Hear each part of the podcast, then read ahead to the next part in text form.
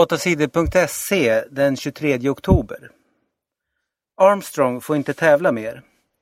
I många år var amerikanen Lance Armstrong världens bästa cyklist. Han vann bland annat loppet Tour de France sju år i rad.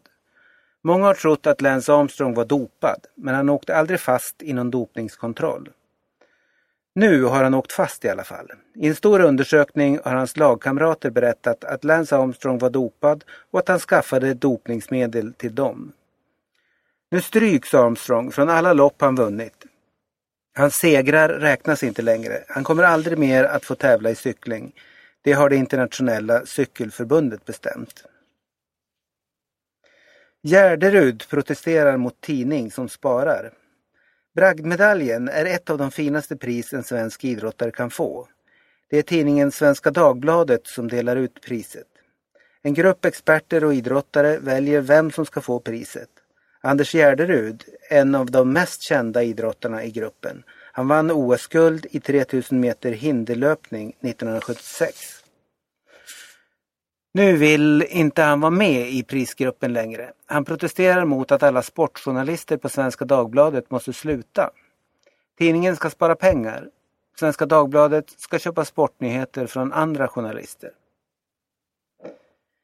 Jämt i sista valdebatten i USA. Snart är det val i USA. USAs folk ska välja president. I natt möttes Barack Obama och Mitt Romney i den tredje stora tv-debatten inför valet. Den här debatten handlade om utrikespolitik. Barack Obama sa att Romney hela tiden ändrar sig när det gäller utrikespolitiken.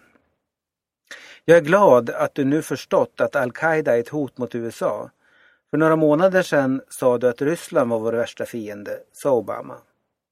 Så här sa Romney när det gällde kampen mot terrorister. Min plan är enkel. Vi ska jaga skurkarna, fånga dem eller döda dem, sa Mitt Romney. Experterna säger att debatten var jämn. Kanske vann Obama några fler nya röster än Mitt Romney. Valet i USA hålls den 6 november.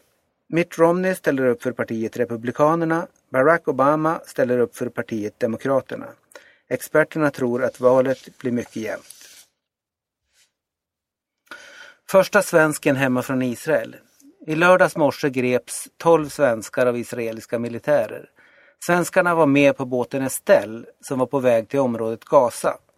Konstnären Dror Feiler åtalades för brott. Svenska utrikesdepartementet sa att Israel gjorde fel som åtalade Dror Feiler.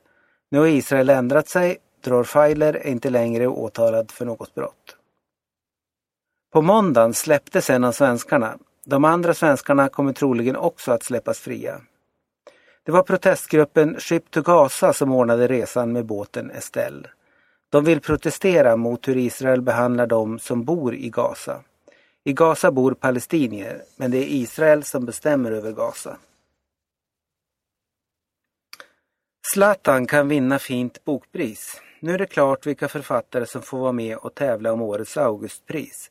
Den stora överraskningen i år är att fotbollsspelaren Zlatan kan vinna ett pris tillsammans med David Lagerkrans. De har skrivit boken Jag är Zlatan Ibrahimovic ihop. De tävlar i gruppen Fackböcker.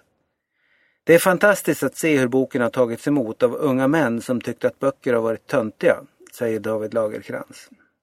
Att boken är med och tävlar om Augustpriset betyder att både killarna i förorten och juryn gillar boken, säger han. Fem andra böcker tävlar i fackboksgruppen. Augustpris delas också ut till barn och ungdomsböcker och romaner för vuxna. Augustpriserna delas ut den 26 november. Priset är på 100 000 kronor. Man hotade Finlands ledare med kniv. Finlands statsminister Jyrki Katainen besökte på måndagen en valstuga i staden Åbo. En ung man kom fram och började prata med statsministern och skakade hand med honom. Plötsligt tog mannen upp en kniv och hotade Katainen. Men statsministerns vakter tog snabbt kniven från mannen. Varken statsministern eller någon annan skadades.